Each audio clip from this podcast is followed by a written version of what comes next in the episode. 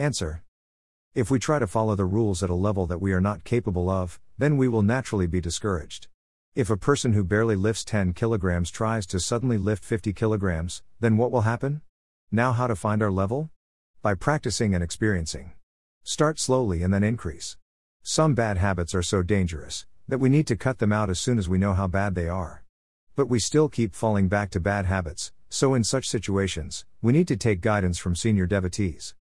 If ill habits are injurious to our spiritual life, then we need to make drastic changes to our life, so that we don't get subjected to temptations that allure us. If it is about surfing nasty sites, then we should avoid internet access in a private place and surf in public. There is no need to become discouraged, take practical steps and know that in time we will get stronger. Whom to tell this problem?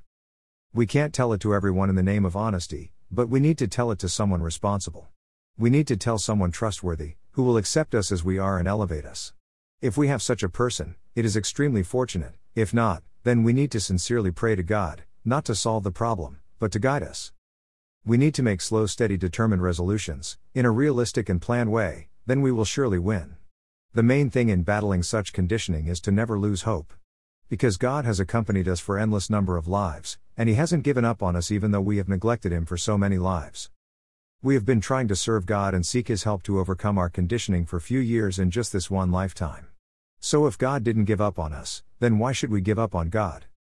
Make steady commitments, complete them, that's how we will get confidence and we will be able to make bigger commitments. We will be able to break free from our conditioning completely steadily. One more thing is, we mustn't justify our mistakes by saying it is past conditioning. It isn't past conditioning all the time, it is present carelessness many a times. Because past conditioning can't overcome us regularly. If the same problem is occurring again and again, then it is our lack of planning and execution. It is like a soldier who is not taking weapons, and getting wounded. We can't justify and rationalize our continuous failure by saying it is past conditioning. We have to see where we are being lazy, careless, or senseless. We need to be intelligent, smart, and careful, and this will show God that we are sincere, and then God will grace us.